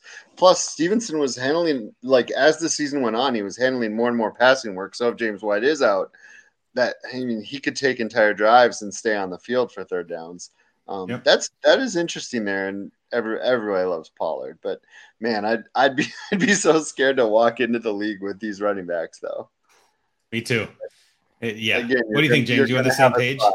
You're going to have a weakness. Same page. I, I could imagine weeks where he's like, I can't believe I have to start one of these running backs. yeah. the chips don't fall the right way, you're basically like, what part-time player or backup or gadget guy do I actually have to start? And if it's a playoff type week, you know, that's not ideal. I um, mean, there's going to be a lot of weeks where those the Henderson and Williams don't even get touches. exactly. Yep. So, oof. But It's an interesting build. James Crochet. And Will Fuller, which I love the free agent pick, right? Maybe he Will Fuller's got some upside, right? Maybe he goes to Green Bay, as everybody says for every player. Like maybe Julio lands in Green Bay and like the most biggest possible upside, but maybe he lands in LA and plays with Stafford on the Rams. And it's like, oh, that's not great. You know what I mean? Like, so you just it's a risk, but I love it in the 22nd round. We we say this now and watch either Harris or Elliott get injured, or watch I him know. be the, watch this be the Again, guy that knocking spends on wood, knocking on wood. on Yeah. an Elijah Mitchell type running back be, uh, right at week one, and then he has a starter all year. Well, That's I definitely that's He's killing it. Yeah. I definitely spent a lot of money on Ty'Son Williams last year and regretted that. So that Yeah. was uh, that was terrific. Yeah. Uh, But anyway, yes, lots of good upside. I love this team. I think it's a really good, again, zero RB kind of. I mean, ninth round that counts. very strong at, at three positions, pretty Yep. decently He's- strong. Yeah. taking a hit at the running back. Or four. That's that's those are two really good kickers too. Yeah, True. that's true. Yeah. All right. Okay, uh, so that's going to finish up the Scott Fish Bowl uh, 12 rosters. I appreciate uh, Scott popping on to talk about them. Uh, James, I, I know we've kept you here a while. You, you still got time to talk about your Dynasty League a little bit before we, we sign off here? Yeah, sure. Throw me, throw me a bone. Scott, I will head out though, but I will say go to roaddogsandrescue.org and donate right. there. we talked about that at the beginning. Definitely. We'll do yeah. for sure. Thanks, Thanks for coming on, Scott. You guys have a great one. Thanks. Okay, so we are going to move on to our find me a trade, but so it's also a combo of just sort of kind of giving a little overview of James Dynasty League uh, uh, experience here. Uh, we talked about it a little bit last year uh, when he was on. It's, it's, it's your only Dynasty League, correct? That's it. It's the only one I got. And as we mentioned, some some heavy hitters in there, also some other Hollywood guys. I know Tom Everett Scott's in there. I think you mentioned a couple writers uh, are in there, uh, and uh, it's a 12 team PPR Superflex league. Uh, there's no tight end premium, uh, 25 man rosters. It's uh, start 10, a quarterback, two running backs, three wide receivers, tight end that's super flex, and then two flexes. Uh, I figured we could uh, kind of get into some of the trades uh, James has made already this offseason, uh, go into some of his rookie picks, and then we'll talk about some uh, uh, trades we, we, me and Andrew found for him and see what James thinks of them. Uh, I will say too, James is like one of the. the- It's not a super active league in the offseason, it looks like, but James seems to be one of the most active guys in Yeah. there. He's he made three trades this offseason. I, I feel like if James had a didn't have a job where he's constantly his time is all consumed, he, he would be the degenerate junkie like me and you, Andrew, and, and just Yeah. you know in way too many leagues. But I love making deals. I love uh, this is the like I said, my only dynasty league. So it's the only league where I can like you Mm. know trade picks, which is which you know I'd never done before I joined this league. To me, you know, the fun of the draft is how many deals can you make. That's that was how I Amen. approached. That's how I've approached this draft every year in this league. And I was just gonna say last year when we talked about we did the same thing, kind of talked about your trades, and I think most of them were uh, that year were also made all around draft time. And it looks like that's the same uh, this year. And speaking of trading picks, uh, the first one is that you traded uh, Noah Fant for uh, the 208. It looks like, uh, which I don't have much of a problem with at all in in in a non tight end premium league. Especially this was I think after he went to the Seahawks, where I wouldn't have been as as high on him. I, I like this trade. Uh, uh, the next one we have is Tyler Boyd, the 112, and your own 23 first. And you did win the league this last year. So I, I- think you're probably hoping that that 23 first is also late uh, for Irv Smith and the 105, which after he traded Fant, he kind of it was kind of vacant at tight end there. So I, I can see that. Uh, I, I'd be a little hesitant to move my 23 first just because. Uh, I, I don't know how plugged in you are into fantasy Twitter, James, but people love the 23 first. So I'm sure the analysts love the 20. For It's supposed to gold, be a man. really good class. Yeah. But again, I get it. You're moving up. Yep. I think you're getting the better player. I'd rather have Irv over Boyd, even in, in a non tight end premium. Uh, so I mean, I remember last year I gave you a rough time about one of your trades, uh, and I, I, don't feel that way about the ones we have on the sheet here. Yeah, uh, and, and even the trade I gave you a rough time. I, I think I thought you had given up maybe a little too much, but you did get Najee, I think, and Rashad Penny back in that deal. Probably both who very much helped you in that title run last year. Hundred percent. Yeah. So, but Andrew, uh, before we move, we'll, we'll I'll, I'll, read their last trade in a minute. But these two kind of he got rid of the one tight end for a pick, and then made kind of moved some picks around and picked up a tight end. What do you think of these two? So these two I thought were pretty good. I, I think Noah Fant for the 208 makes total sense. If I mean, again, it's Noah Fant. I, I don't know. I mean, like just just yeah, kind of non-premium. You're not getting much for uh, yeah, and then you get that second, which again, you never know what you're going to get. It could be as good as Noah Fant, but at the same time, I mean, you're adding a draft pick that you can move, which you later did, which I thought was good. I will say I agree with what Rocky said with Boyd 112 and another first for the 105. But I'm I'm guessing, and you maybe can correct me on this. You had a guy 105 you wanted to get, and it was oh he did. We're going to talk about and, that. And, and well, I'm just I'm just kind of putting it in there. Like there was a guy you had to go get, and I don't hate that if that's the end result, right? If you're literally saying I got to go get that guy, I totally yeah. agree with that pick. So again, I don't hate either of these. I think these are both very solid. I might not want to give up that much, but in every league it's so different. In this league, you had to, and that's okay. That's not a bad thing. So yeah, I don't mind these at all. And then I'll, I'll do the last one, and then uh, I'll let James kind of just give his thoughts on, on, on these three trades. Uh, yeah. You traded Leonard Fournette and that 208 that he got for Fant for Hunter Renfrow 206 and a 2023 fourth. And in a minute we'll get into who we got with all these picks that we're that we're talking about.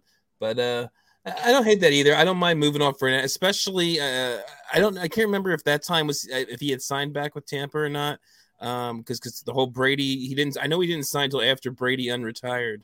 We knew he was going to be in Tampa. That yeah. Okay. But I just wanted to honestly, I just wanted to unload Fournette. Uh, but uh, beyond this year, as you know, in a dynasty league, those right. running backs, the value just bottom out. And I felt like if I was ever going to get anything for Fournette, it, it had to be this year. And uh, after we reported to camp, I didn't feel so bad about about Fat Lenny. Yeah. Leonard five net. Yeah, exactly. Yeah.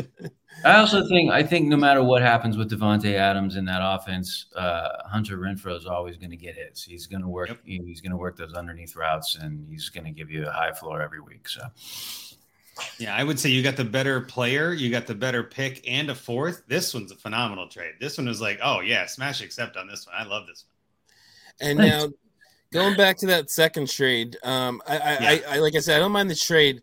I do have a little qualms with the with who he ended up taking at, at the 105. So we'll get into the picks. Mm-hmm. Uh, I, I, feel a little overdrafted. Uh, Homer pick here, James. But uh, what, you want to tell the people who you took at the 105? I took Malik Willis. yep. Super flex. Go get your it guy. super flex, yeah. but, but third round draft pick. That scares me drafting him that high. Uh, what do you think? I, mean, I guess you follow the Titans. Do you think uh, by next year at least he could be? Do you feel like he'll be starting, or is Tannehill still going to be there? Uh, I feel like next year it's probably Malik Willis. Now, it doesn't mean that he's going to work out, but uh, unless Tannehill has a career year and takes us back to the AFC Championship game, um, I think the writing is probably on the wall for old uh, for old Tanny there. Yeah, and I think uh, I I'm not positive. I don't have it up in front of me, but I, I believe his contract works out so they can get out on him after 2022 without exactly. too bad of a cap hit. Yeah. So um, the other two picks he made in the rookie draft were uh, uh, Zamir White at 206, which I like. Uh, I like Zamir, and, and Jacobs could be gone after this year. They didn't pick up his fifth year option. And even though it's another homer pick, I like this one too. He took Kyle Phillips at the 412. He's a guy I was picking up everywhere. Yeah. Like uh, he could take over that slot role eventually. Uh, it's it's kind of a, a lazy comparison, but that kind of the Adam Humphries uh, kind of kind of role. And uh, I, yeah, I, I just that late, why not? Like like, and you hear you've heard glowing reports out of camp like pretty much all off season about him too. Hundred percent dart throw, homer pick, no question. Did I reach for Malik Willis? Absolutely. But the pick that I felt best about was Zamir White. Yeah. Um, because it feels like you know I could have a starting running back as soon as next year. Yeah, and he could have he could have a, a role this year. I mean, we'll see how it goes. But uh, like I said, kind of go either way. They, they don't they don't value Jacobs that much because they didn't pick up the fifth year, or they could run him into the ground because they didn't pick up that fifth year, and then I'm worried about what happens after this year. So we'll we'll see. But I think Zamir has a role. So just before we go into the trades, we came up for you and finish off the show here. Uh, I just if you want to just give uh, the people a little idea of how your your time in the dynasty league is going, what happened last year, and and how you see your team now, and then we'll we'll offer a couple trades up for you. Yeah, this so I'll be going into our third season. Uh, my first season, I had never done a dynasty draft before, and uh, again, I was working the phones and making all kinds of deals, not really knowing what the hell I was doing or what the ramifications would be. Uh, I lost Joe Burrow and uh, oh, Dak Prescott. Dak, yeah. I remember you telling me that last year. Yeah. So that was it. So that was it for me uh, in season one. Um, yeah. yeah, that's not good. quarterbacks went down in flames, um, but it did get me. Uh, it did set me up really pretty for the for the draft last year's draft uh, mm-hmm. because so terrible. So I, it was a worst to first story, which is always fun. We love hearing um, that. And I grabbed uh, I grabbed Najee and uh, Ja'Marr Chase, and, uh, and then I traded my third first rounder for Jalen Hurts, and that's ultimately what won me a title. Those so. three picks worked out very very well. Well, and so, actually, I wanted to run through the roster real quick before we get to right. the trade. We should run I want to make roster, sure we talk yeah. about that real quick because it, it, this is a solid roster, James. I got to be honest. This is this is what we like to see. QBs, you got Joe Burrow, Jalen Hurts, and then you know Malik Willis, of course, Tyrod Taylor. But like Burrow and Hurts is a top two starting quarterback. That's primo. That's what you like. Uh, running backs, you got Najee Harris, Derrick Henry, and Rashad Penny. Again, chef's kiss. I mean, like yeah. there's not much better than than Harris and Henry in this year. I think that's those guys are going to stop. And then again, Penny could be a top ten running back again. I mean, who knows if he stays healthy, as we always say, right? Uh, re- receiver, you've got Ja'Marr Chase, Hunter Renfrow. I love that. And Russell Gage is your flex. I love that. Like that, these are all guys that I think are studs that are going to get you points that may not be that flashy. Chase is obviously, but I think those are all really good high upside picks. I, the Cordarrelle Patterson's really where my question marks start, and I think it's odd it has a Q on it. I don't again, I don't hate it in a starting lineup. It's just like oh, I don't know what to do with him, right? Like yeah, you can't yeah. trade him. Nobody wants him. You're gonna play no. him if he's a starter, but who knows how long that is? yeah. It's just like uh, I'm not again. I'm not sure. Just not interesting sure too. In this Like he has uh, RB and uh, wide receiver eligibility still. I think most leagues, most platforms That's true. yeah. to running back. On, but this yeah. is a flea flicker league, and on flea flicker, as of right now, he's got both, which is an interesting twist. Uh, tight end, as the previously mentioned Irv Smith, on the bench, I mean, you know, Dontrell Hilliard, Chris Carson, that Zamir White you talked about. Receiver, you got AJ Green, Odell Beckham, Quez Watkins, Nick Westbrook-Ikhine, another Tennessee player, Devin Duvernay, Darius Slayton, Phillips. We mentioned you got Gronkowski still rostered. The, the question I had there is: Is it just you're not sure if he's retired? Is it just like might as well hold on, or no, he'll end up probably hitting the wire as soon as there's a, a move worth making. That was the other reason why uh, I, I took the Irv Smith trade is because I yeah. thought I had another year of Gronk. Yep. Um, so and then Tonyan like, too. I mean, you got an okay option there, Tonyan if you have to, but they're getting older and Irv is a little injured. So, yeah. Um, so yeah, a lot of that was based on me thinking Gronk's going to be my guy this year, and and Irv will be some depth. So uh, we know that that's not how that played out, and uh, now I've got now I got Irv every week.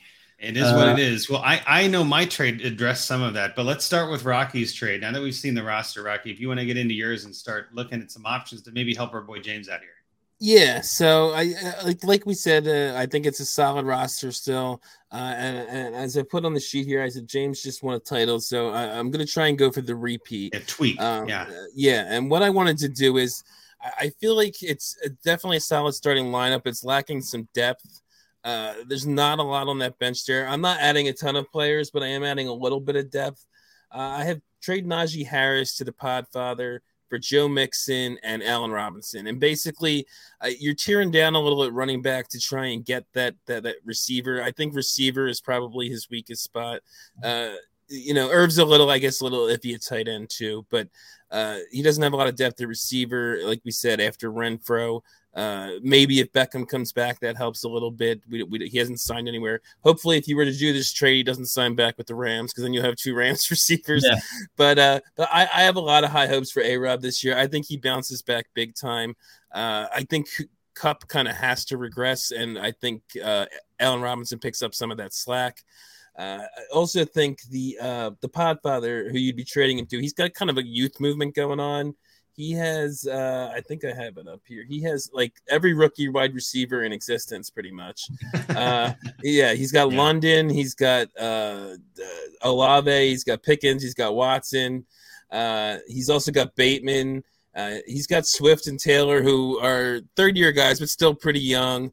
Uh, so it's it's a pretty young. Got Justin Fields, so he's got kind of a youth movement going on. He gets a, a little bit younger at running back from Mixon to to Najee. Kind of goes with this build, uh, and, and he's got more depth than James. He's got a lot more depth. He's Yeah. got like like I said, he's got those the three running backs uh, plus Barkley plus Damian Harris.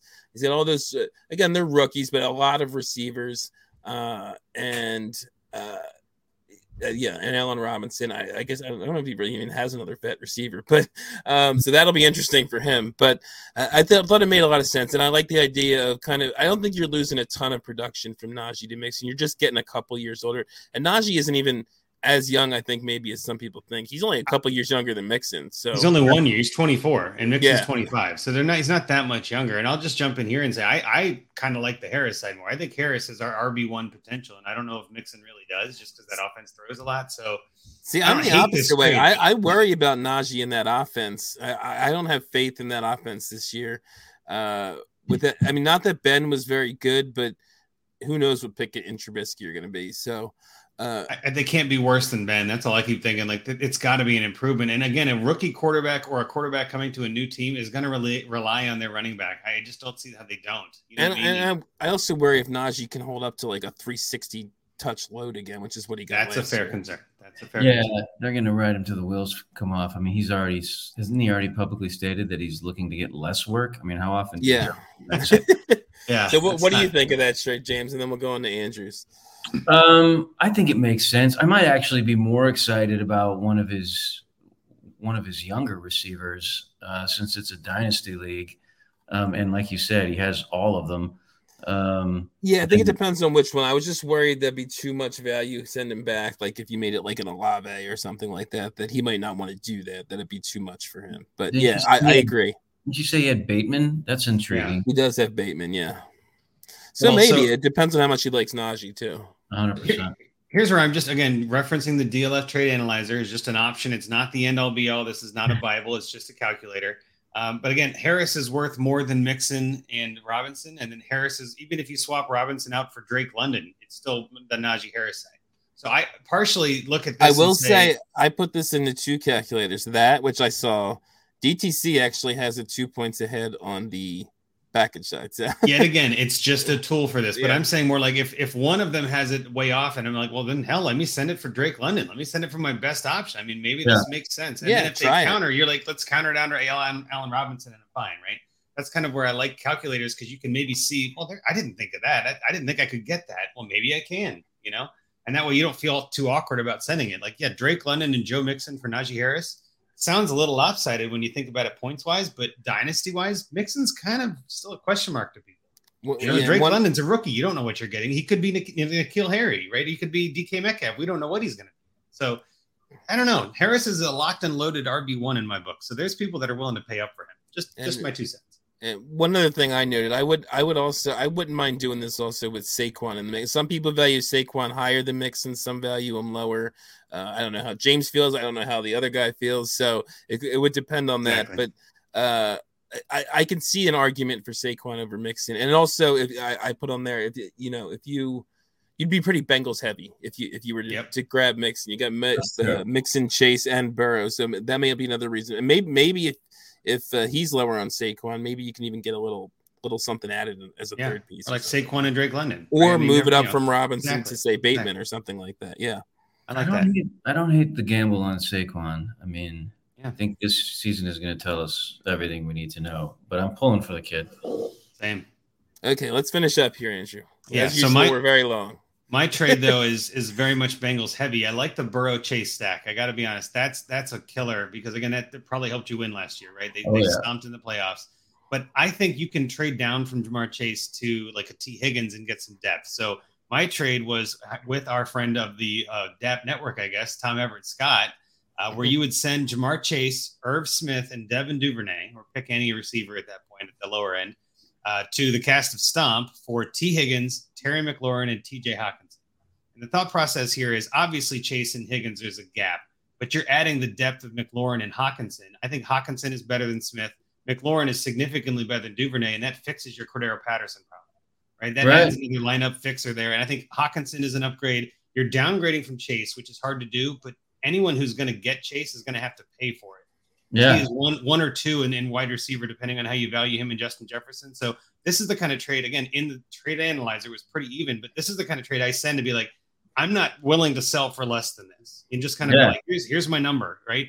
And if I'm giving you Chase and Irv Smith has some upside, Devin Duvernay has some upside. I mean, he's not getting crap players in this trade, but I think you're you're getting a lot more value for your lineup, and it adds some depth and gives you a chance to repeat without really losing a lot. In I don't know, you're still getting a stack, right? You're Yeah. But adding T Mac and, and TJ, I love those guys this year. I think they're both going undervalued. So that was where my head went. And as much as it sucks to send Chase, I'm a huge Chase fan, obviously, being a Bengals fan, but I'm a big Higgins fan too. So like I don't mind that downgrade. Also, you're selling. I mean, you might be selling as high as you can ever sell on Ja'Marr Chase. Mm-hmm. Well, and that's another question, right? Can his value go up from here? I don't um, know. I mean, at I wide receiver go up one, from where wide you receiver go? one. Yeah. yeah, like it's tough. So it, it's sort of you know you were looking at that before, like getting out before they they taught they tumble down.